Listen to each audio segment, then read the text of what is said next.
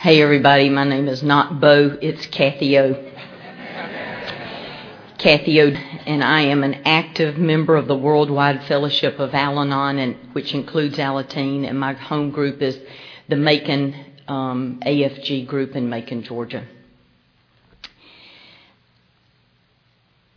I don't know if I'm supposed to thank Jody and Bill for this opportunity or not.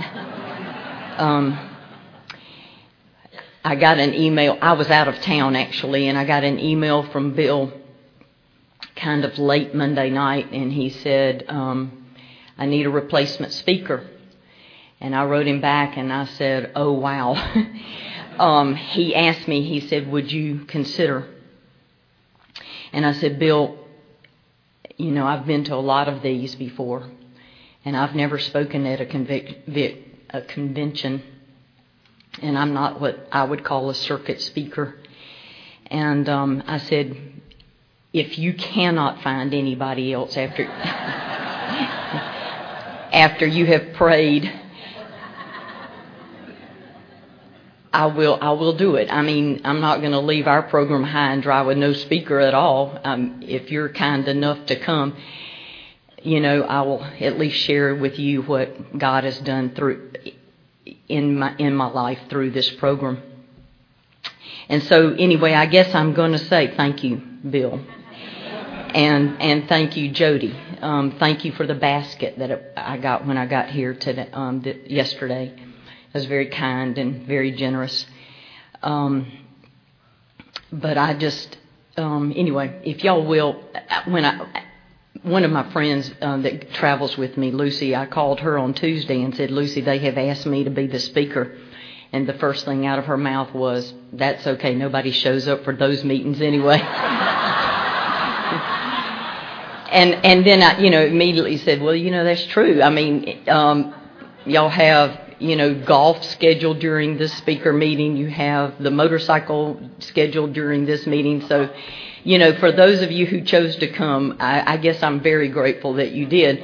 Um, because to be honest with you, as God has spoken to me in the last three or four days, He He has assured me that I'm saying I'm up here because this is a part of my journey, and this is what He has asked me to do.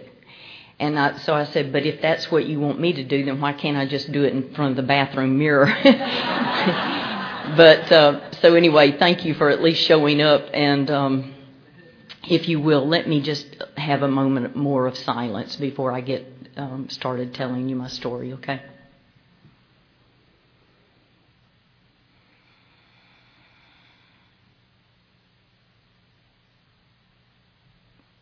Thank you. I was born in Macon, Georgia. My mom and my dad met in college. My mother is the daughter of an alcoholic. My grandfather quit drinking before I was ever, before she ever married my dad. my dad's family did not drink at all. There was never alcohol in my family. My parents did not even social drink. I was a Southern Baptist. My parents were Southern Baptists, I should say. And so they were very um, strict on things like that. And so there was no alcohol in our home whatsoever.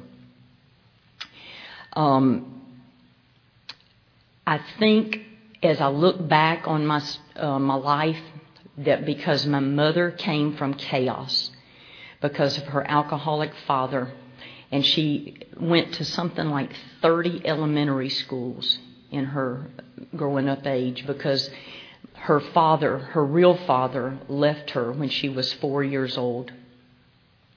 And so my granny started just running from one house to another, one relative to another.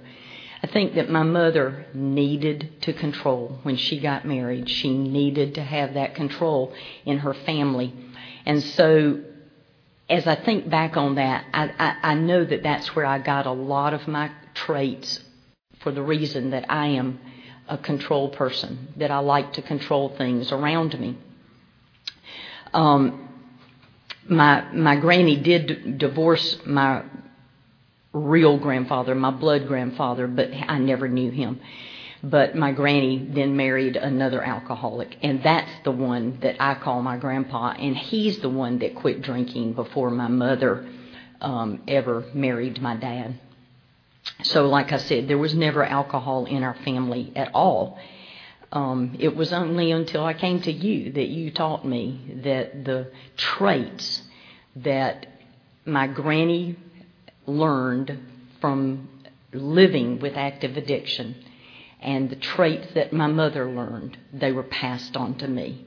And I think that's one reason that sometimes I tell a different kind of a story because it really, to me, shows me how powerful alcoholism is. That it can go from one generation to another, and we not even know that we've been affected by it.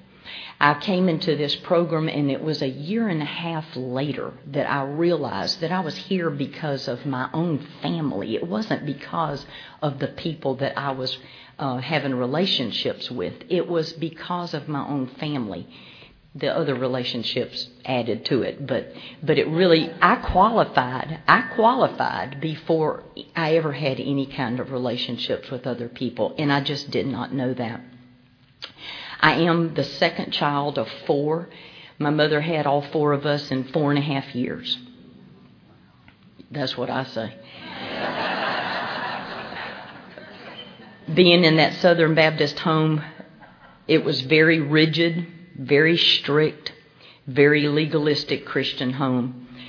We, my mother loved everything to be organized. We lived in a routine. Even um, at Christmas, um, when we were little children and we were waiting on Santa Claus to come, pretend this is the Christmas tree. My parents laid out throw rugs, and there would be one here around the tree, one here, one here, one here. And when they allowed us to go into the living room, we knew exactly which rug was ours. My rug was right here. So anything on that rug was mine. And it, we were discouraged not to go and mess with the stuff on the other rugs. So you would have thought that as a young kid, I would have had boundaries real early in age because I knew where my hula hoop, my rug was, but evidently I, I I missed that later on in my life. But but anyway, we had our own rugs where every all of our toys were set, and um, we went to church every Sunday morning, every Sunday night, every Wednesday night. Um, we went on vacations together, but because my dad was a banker and he did not make a lot of money. My mother never worked outside the home. Um, we ended up camping. Um, my grandparents lived in Orlando, Florida, and so we would go to see them every summer. But when I was nine years old, we started camping, and I and I ended up loving camping. And to this day, um, well, I don't do it anymore. I mean, if I had the opportunity, I would. But I love I love the outdoors and I love nature.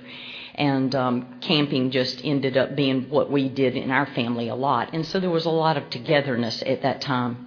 I was a tomboy. I loved to play. Um, I loved to be mischievous uh, to some degree, but I I think in a lot of ways I was also I had I had a kind of different personality. I was shy in a lot of ways, and yet also I was I was very playful and outgoing. Um, my daddy taught that his way was the right way. He was a very harsh man, and um, and he was very um, very harsh towards me as the oldest girl. And uh, so, if if I didn't think his way, then I, I, I always felt real stupid around him um, because, well, he didn't say I was stupid, but he, he would say things like, I don't want to hear from you. I don't want to hear your opinion. And he was real harsh, like I said, and so he would yank us up, especially, especially I think my older brother and I. I think we got the brunt of it because we were the old, oldest boy, oldest girl. But he would yank us up by the hair, or either take his knuckles and hit us over the head um, when I was spanked. I, you know, there were several times that I was bruised and so forth. So he, like I said, he was real, real harsh, which which has been kind of a um, something that I still at times struggle with because I knew that my parents loved me. They supported me in everything as I c- continued to grow. I started singing solos when I was nine years old, and um, and of course, I, being tomboy, I was athletic, and so I would do sports and things like that. And my parents always went. They always they loved me enough that they supported me and they went to everything. So I knew I was loved in that way. And yet, emotionally, my mama couldn't say I love you. My daddy couldn't say I love you. We didn't hug. We didn't kiss. Um, I remember when I was a really, really little bitty girl, probably before I was five or six um, I would hold my daddy's hand at church. But other than that, I don't remember tenderness in our home. And that did affect me. As a teenager, it affected me very much. Um, and my relationship with my dad um, really almost became non existent because I couldn't talk to him. Um, my dad, he, he, he, he did not want to hear from me. I felt a lot of fear in front of him. And so I would go to my mom. My mom was my go to person. And if I needed to tell them something or him something, I needed him to know something, I would tell her, which of course she was our switchboard and she told him. And um, I'm grateful for that because, you know, because otherwise I think um, if she had not been there to do that, I, I'm not sure how my relationship would have been with him. Um, it it would have been more non existent than it did.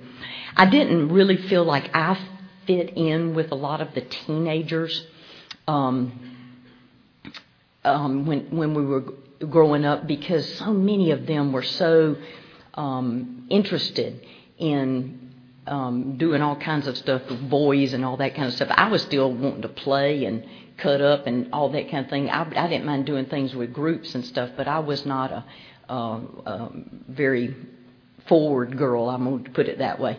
And so I just wasn't like a lot of the girls and so forth. But I usually would have like one or two friends, but I didn't have what I would call a lot of friends. I went off to college when I was 18, and um, and when I got there, um, I think that was the first time. Well, no, when I was a senior in high school, that was the first time I'd ever seen anybody take a drink. Um, I saw a, a a teacher take a gla- uh, she drank a glass of wine and it was around me. That was the first time I'd ever seen anybody take a drink.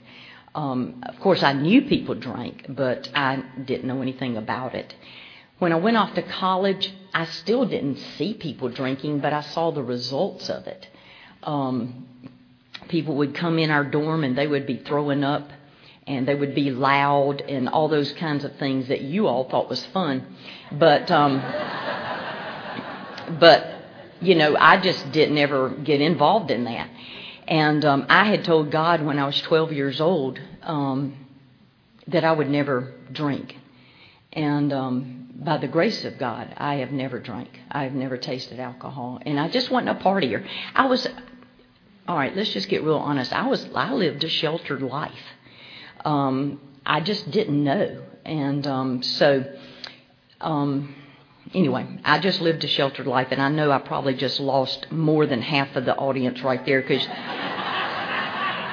because you can't relate to that at all. And I'm sorry, I'm sorry, but uh, like I said, I'm just pretending I'm saying this in front of the mirror in the bathroom because um, this is for me, not for you. Um, but emotionally, um, you know, I was I had an emptiness inside of me and um, and relationally in a lot, lot of ways I did. But as I went to college and I majored, um, well, I majored in a performing major. I mean, of all things, um, I majored in music, and um, so therefore, you know, what did I like to do? But I can stand up and sing in front of you all and not get all that nervous. But standing up and tell my story, that's another story. But um, anyway um, I, so I had friends that liked me, but it probably was more because of what I could do more than who I was.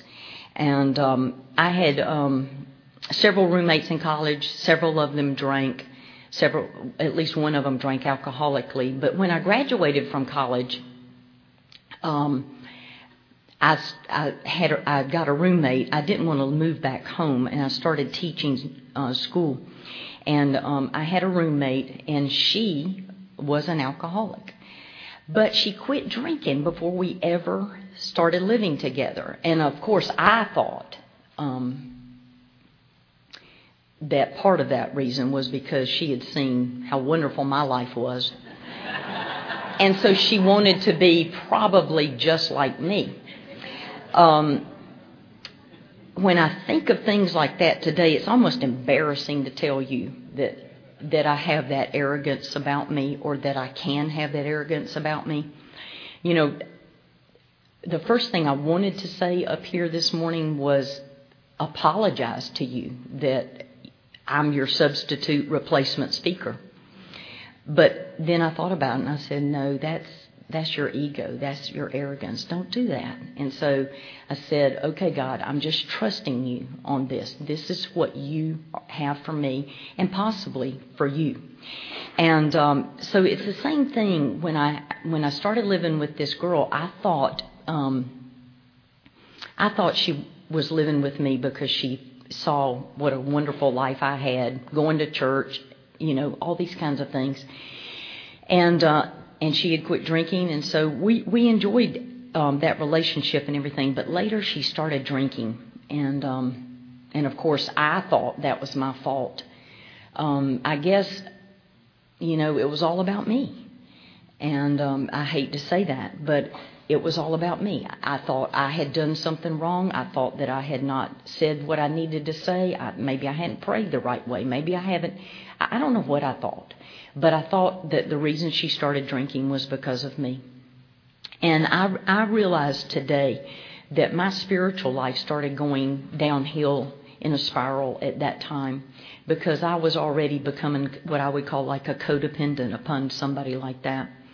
And um, she would have blackouts. I remember one time um, on the piano in our apartment, she took her hand and she just wiped everything off the piano.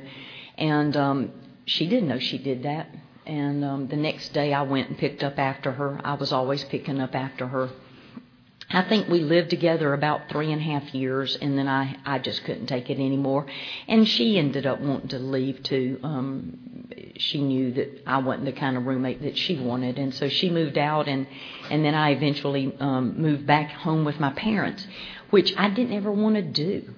But see, I was one of these people that um, wasn't secure with myself, and I didn't want to live by myself. I didn't want to live alone.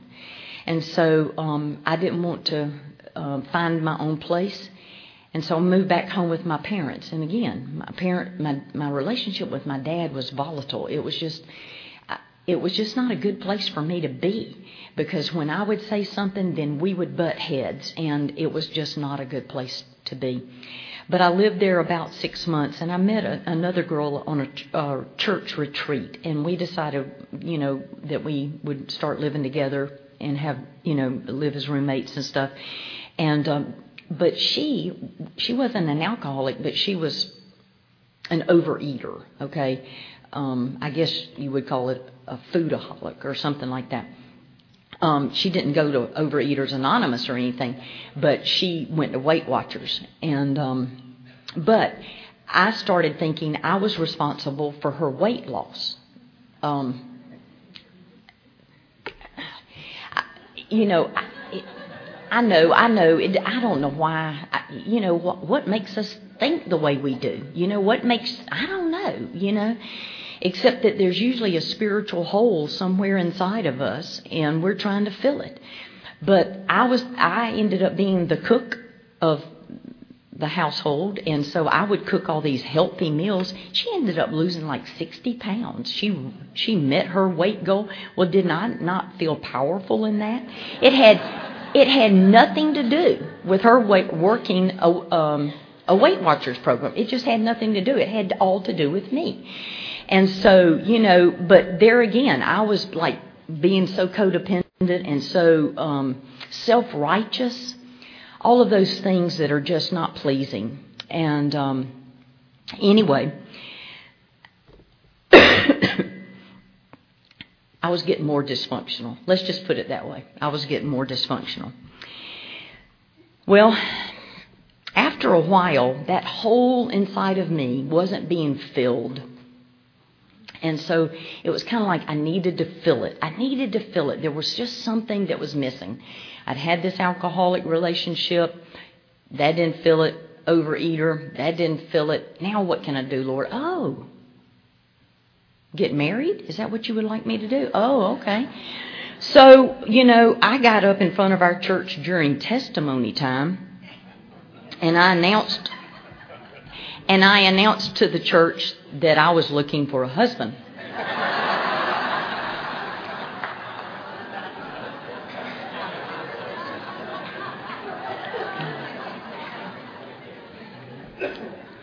I had no idea that on the back row there was one of you back there.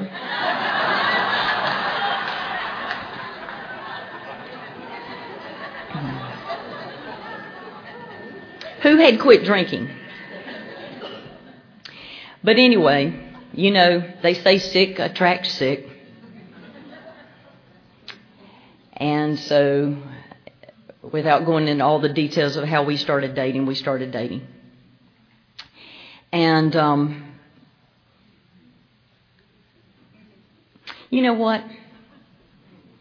During that dating, and we dated about a year, I don't think he ever lied to me but once.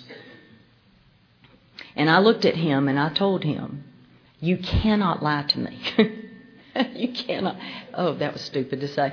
Um, you cannot lie to me because if you do, I can't trust you. And love cannot grow where there is no trust. I had memorized that sentence at an early age. Love cannot grow where there is no trust, and you cannot lie to me. And he said, Oh, I won't do it. I won't, I won't. Anyway, we got married. I was 34 years old, and um, he was 34.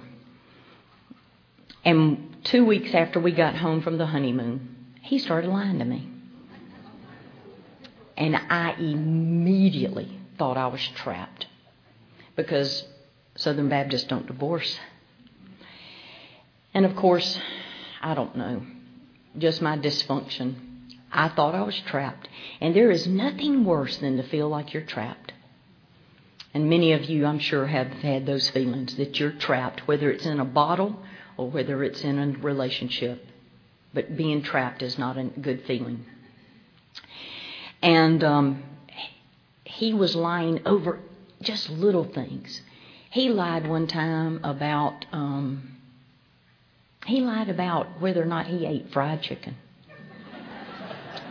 And he said something about fried chicken, and when I came back with a response about fried chicken, he asked me what was I talking about. And I said, Well, I'm just referring to what you just told me. And he said, I didn't tell you that. Yes, you did. No, I didn't. Yes, you did.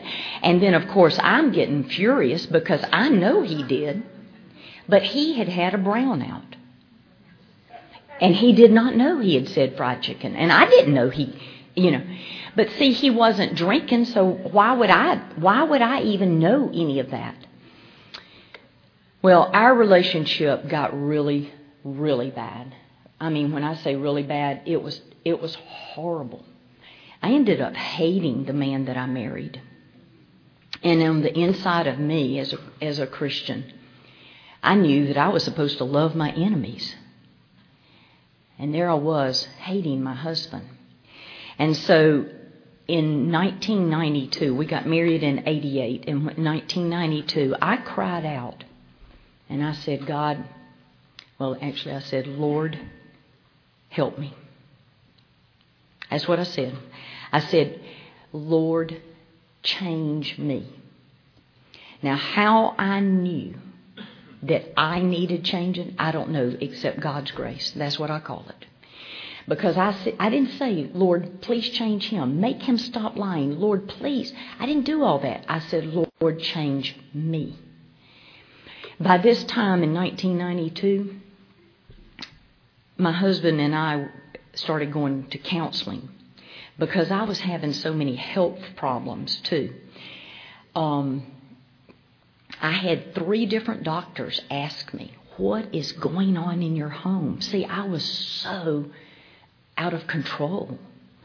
I had this eye over here that when I would look through it, it looked like I was looking through Vaseline. And so one doctor told me that I had an, I, I can't remember what, what he exactly right this minute what it was, but he said it was caused by stress.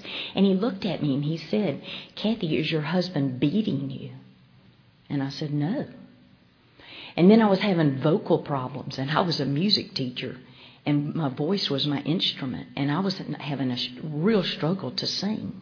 Matter of fact, I had a hard time singing within a few weeks of our marriage when we first got married. And um, this um, ENT guy looked at me and said, Kathy, what's going on with you? What is going on in your home? And then I had another doctor because I was having back issues. Kathy, what is going on with you? All of this is being caused by stress. But see, you know, I don't know if you all do this, but my husband was lying, but I was lying too. I was lying to myself. I was lying to myself. I was saying, oh, it's not that bad. Oh, it's just not that bad. And yet these doctors were saying, Kathy, it is that bad. Things are going on. You need help. Well, I started going to counseling. Well, of course, my husband wanted to go with me. I think that he wanted to make sure I wasn't telling lies myself. and of course, he didn't want it to be his fault. And so he went to supervise. And um, so we went to counseling, and it was during those first few weeks of counseling that my husband finally admitted to me that what was going on, the reason that he was lying so much, the reason that he was not coming home um, at night um, at, when normal people came home and things like that, was because he was um, acting out on sexual addiction. And um, he he he he started going to S to Sexaholics Anonymous. And when he started going to Sexaholics Anonymous, I thought, well, maybe things will turn around. Maybe I don't know.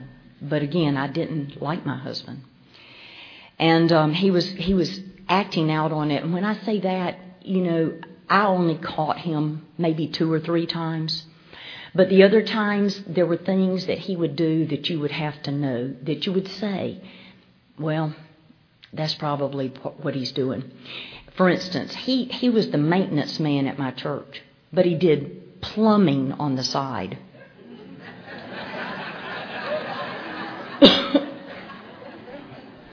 well, I mean, seriously, he did. But it was this one particular customer that he had in in Warner Robins, Georgia. And he did plumbing at her house on Friday nights for a couple of Friday nights in a row. And I, you know, why was I supposed to believe that? And yet he wanted me to. And so I'm thinking, that doesn't make common sense to me. That's not logical. And he would come home like at 10 o'clock at night. I've never had a plumber stay at my house that long. I mean, I guess if you had an emergency, you know, and that you were they were called in the middle of the night, but you know, if you if they leave like a reasonable time, like five o'clock in the afternoon, I've never, you know, especially two Fridays in a row. So it was little things like that. But guess what? He's, you know, besides, um, well, I was about to get ahead of myself there, but but I ended up going to S-Anon, which is the Al-Anon program for Sexaholics Anonymous. If you don't know, there is such, and um, and they're the ones that helped me break my denial. They're the ones that helped me break my denial.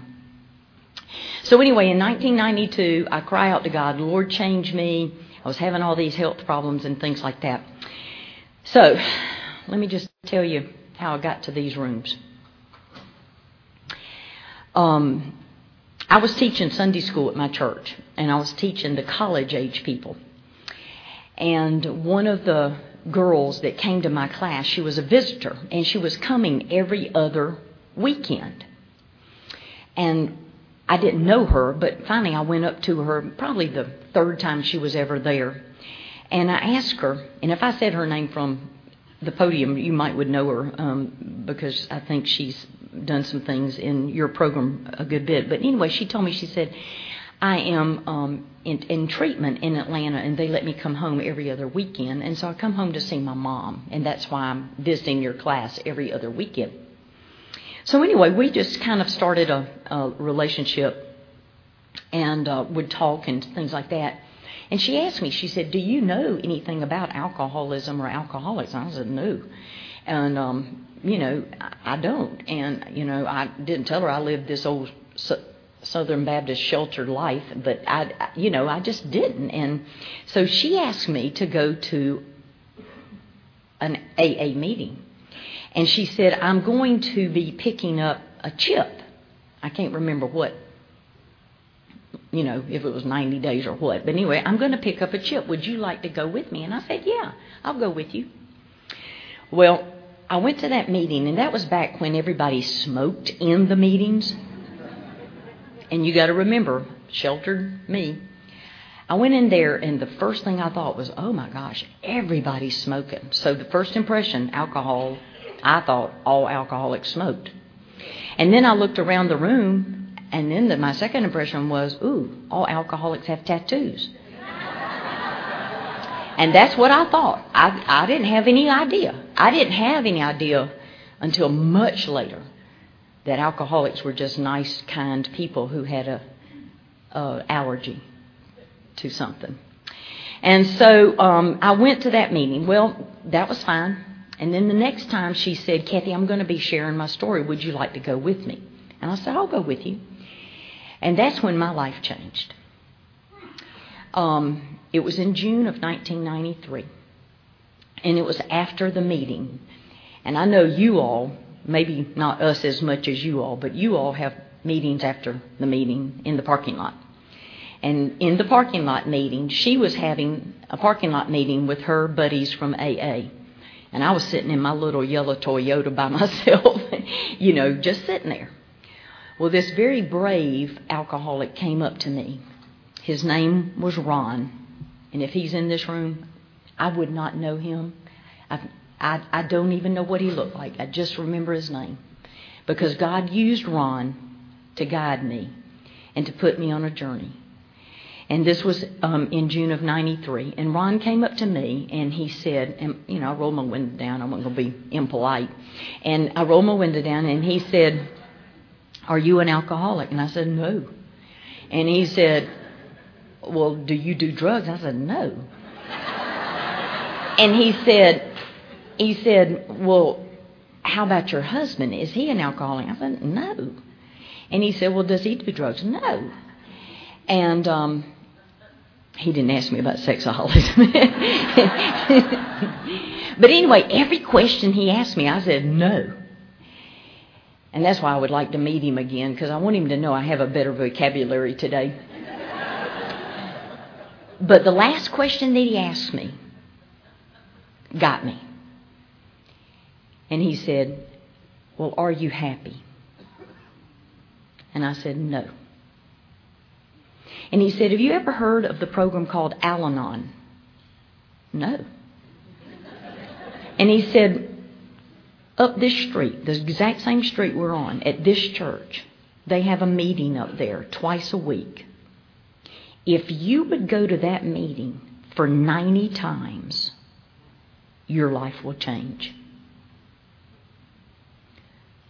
The prayer earlier, Lord, change me your life will change. Is that God's grace? I happen to think so. Is that God's mercy? I happen to think so. Is that God's direction? I choose to trust so. And so that's how I got into the rooms of alcohol, Al-Anon. Al-Anon.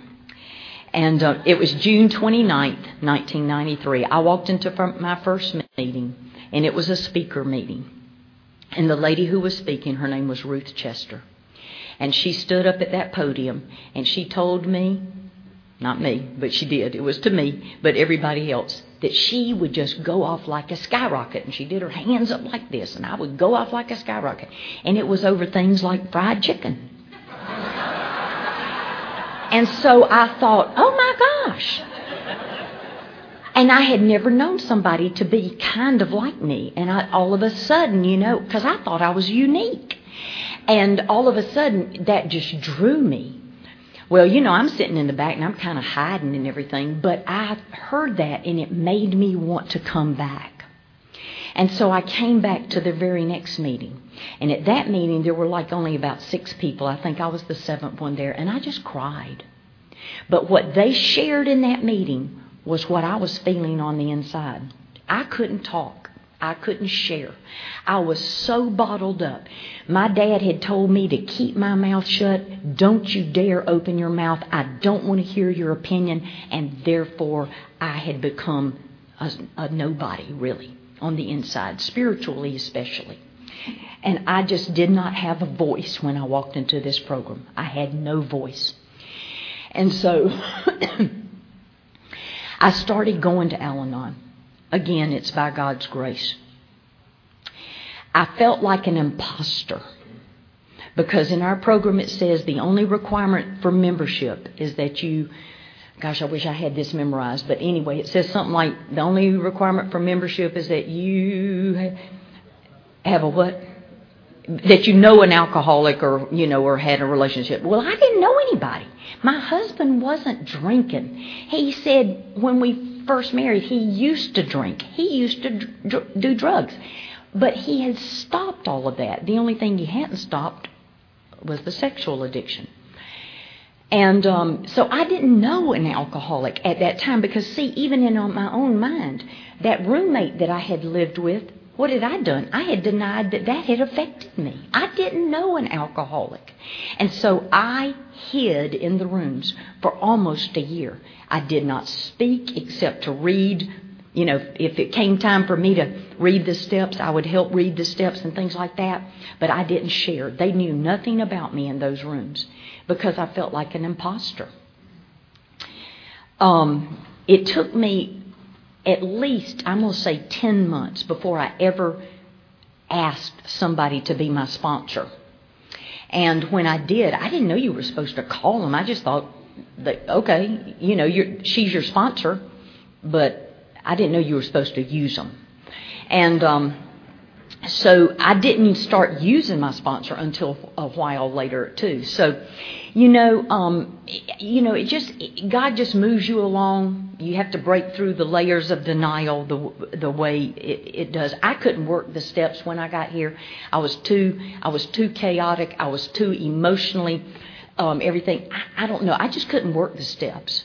I mean, the first thing y'all said was we admitted we were powerless over alcohol. I didn't know anybody with alcohol, and that our lives had become unmanageable. My, mine wasn't unmanageable. I was still teaching. I was still going to church. I was still teaching Sunday school. I was leading the music at church. I was doing all these things, and I thought my life was being manageable. So that first step, nah, I can't do that. So they told me, Kathy, work the slogans. Oh, work the slogans? You mean like think? Oh, no, no, no, no, no. Um, what about easy does it, Kathy? You really need easy does it. Um, you know, easy does it is a really good one for you. What about one day at a time, Kathy? Oh, because uh, what about, what about, what about, what about? And I don't know. I just went through all these things, and I, so I had to just work the slogans. And um, and believe it or not, my husband picked up his one year chip, but after that, he could not pick up another chip. And so, because of that, in 1994, we just really started having a really big emotional slide. Um, I don't know. I was in the program probably about three and a half years. I had started working the steps through the S-Anon program. Um, I started working the steps and things like that. But anyway, I ended up being the GR for my my Al-Anon group. I was going to Al-Anon very faithfully. I started picking up more meetings. Um, during the summers when I was out of school, I ended up going to eight meetings a week, and part of that was S-Anon. And um, because I just needed the help, I knew I needed help. Things were just crazy up here, and I knew I needed help. Emotionally, I needed the help. Spiritually, I needed the help. How did I know that God would ever, when He created me, how did I know that it was going to be part of my journey to find an Al Anon program to help me go through my life? So, anyway, um, I became the GR of our group, and um, it was during that time that I really realized it was it was around 1997 that I realized I could not keep living the way I was living, and so I filed for divorce, and um, my husband uh, about a month later because he you know wanted to know why I was divorcing him and all this kind of stuff. About a month later, he went and filed for divorce, and I said he said, I want you to know I filed for a divorce against you. And I said, Okay. He said, Well, just in case you change your mind, I just need to make sure you knew I want to divorce you. See, we were, we had such a toxic relationship you know that it was it was one upmanship. You know he was going to do me better than I was going to do him etc you know so if I just caved in and didn't divorce him you know but he just he that showed me right there that he truly didn't know me. I would have never filed for divorce if I if it was a bluff. I would have never done that. I do things intentionally and deliberately most of the time. Um but when we divorced in 98 March of 98 I really felt like a failure in Al-Anon as I said, I was a GR at that time, representing my group to the assembly. But I felt like I was a failure, and I thought maybe I should drop out of Al-Anon. Maybe, maybe I don't need to do this because um, I didn't. You know, there was something in our pr- program that says that you can um, live with an alcoholic, whether you you can be happy. Let's see, what, what well, what my people know that sentence. Um, but anyway, I thought, I thought, well, you know, I didn't do it right. I, I, I ended up, I couldn't live with it. I just couldn't live with it. And, um, so I was kind of at a crossroad. What would I do? Would I, would I quit or would I stay? Well, my first sponsor, God bless her heart. We buried her three weeks ago. God bless her heart. She helped me through all of the crazy times. Do y'all have a do you have a sponsor or did you have a sponsor that helped you through all of that crazy when you first got here? God bless them. She's up there in heaven right now and God's saying, "I know, child. I know." Um, but but um, she helped me those first eight years through all of that chaos. I was calling her sometimes every single day um, because I finally learned that that's what you do with a sponsor if you're chaotic. And um, then I, she she quit the program. She um, she quit the program and um, stayed out for several years. She ended up coming back in, but but when she quit the program, she dropped me as her sponsee, and that just devastated me. And it took me almost a year because it just kind of sent me. Uh, I don't like change a lot, and um, so she it kind of sent me reeling, and. Um, it took me about a year before I got another sponsor. And so I got another sponsor, and this sponsor was a godsend. She really helped me understand that it is through service work that you grow. I don't know if that's what you do in the AA program, but that's what we, we say in Al Anon. And we have choices, and a lot of people choose not to do service work. But in my opinion, and it is just my opinion, the icing on the cake and the whipped cream and the cherry comes with it through service work, and it is um, it is just wonderful to, because in those relationships through service, it's where you get to practice a program that helps you become the better person. And so, um, not only did I do the GR job, I ended up being like the district treasurer, and then I became the district representative, and and then I started at the state level, and I, I started um, doing several positions like that. Right now, I'm the current delegate for the state of Georgia. I finally found my voice, and um, I'm I'm about to rotate out. Um, in December, I will rotate out, and the area in September elected me to be their chairman for the assembly. So I'm about to do that. So I continue to, um, you know, serve Al-Anon, but. Um, in 2011, I really saw the need to um, get a new sponsor because I just felt like I needed to go in a different direction spiritually and I needed to grow in a different direction. And so God gave me the, the person that I needed and she has really helped me tremendously. She took, she took me back through the steps. And so, um, you know, it doesn't matter to me um, that I've been, I know I've been in the program 22 years, which is nothing compared to some of you and how long you've been here.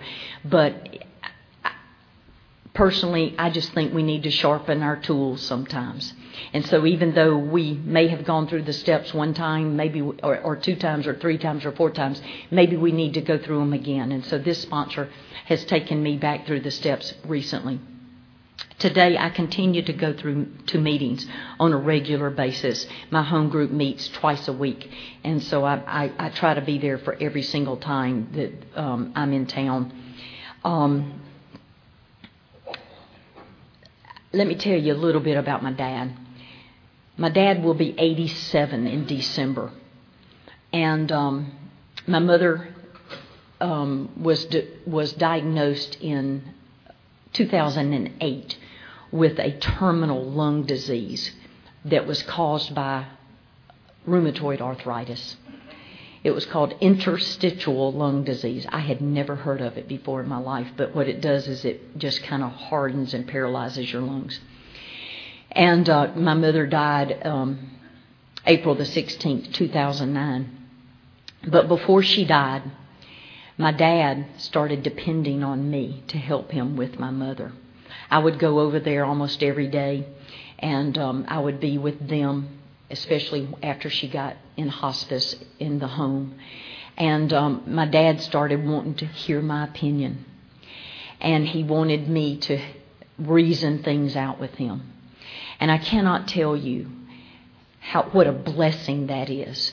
To this day, is he still harsh? Absolutely. Can he and I still butt heads? Absolutely.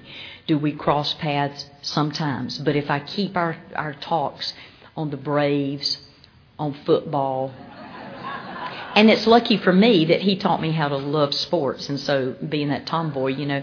But as long as we can do that, and I tell him, you know, like I told him I'm coming here, and that, you know, four days ago I was asked to tell my story. Well, you know, he doesn't make any comments about that. Okay, you know, I mean, you know, he he doesn't get this. He he really thinks it's a cult. He he just doesn't understand. And you know, I've accepted that but today we can stay in the same room together, and it's all because of the Al Anon program that has helped me change. I'm the one who has changed. I'm the one who, when I was taught, I was absolutely taught that if you had an opinion different than me, then you were stupid. But see, when I got into this program, I learned that's not true at all. I, I learned you know, and is that not embarrassing to say that when you're 40 something years old or, or 39 when I got here, I think I was, when, is that not embarrassing to say that I thought you were stupid if you didn't think like me? I mean, how arrogant is that? How self-righteous is that? And and you know, it's embarrassing today to say that because but that's the way I was raised and that's the way I thought. And so um that relationship has changed. Now, today, I do have um, a nephew who is out there writing his story. I wish that my brother and his wife would come to our program. They need this program. To be honest with you, my entire family needs this program because all of us had the same mama who was affected by my grandfather's alcoholism. But my family has chosen not to not to do this. And um, you know, how blessed am I? How blessed am I that God chose me to put me here? I mean, that's just that's just that is the ice icing and the whipped cream and the cherry on top, and then I get to do service. Um, the tools that this program has given me, the steps, a sponsor, the slogans, um, the fellowship, the literature, service, and more. Those are the things that have given the, the, they've helped change the traditions that I had in my own family, and they've given me the new traditions where I can apply them to my daily life. So I've had the courage to change. Where that courage comes from, I don't know, but all I can say is it has to be coming from God. It's just like standing up here. I, you know, this is not what I would choose for, for me to do. My seat's right down there. I've been sitting there since yesterday when Lisa and Tim were telling their stories. But this evidently was God's journey for me. And so I've had that courage to change. And I, and I, you know what I appreciate so much is that you all accepted me. You said, Kathy, you are weird. You are really weird. But it's okay. It's okay. We love you anyway. And um, and I thank you for being willing to listen. And I, it's just been a pleasure to share with you. Thank you.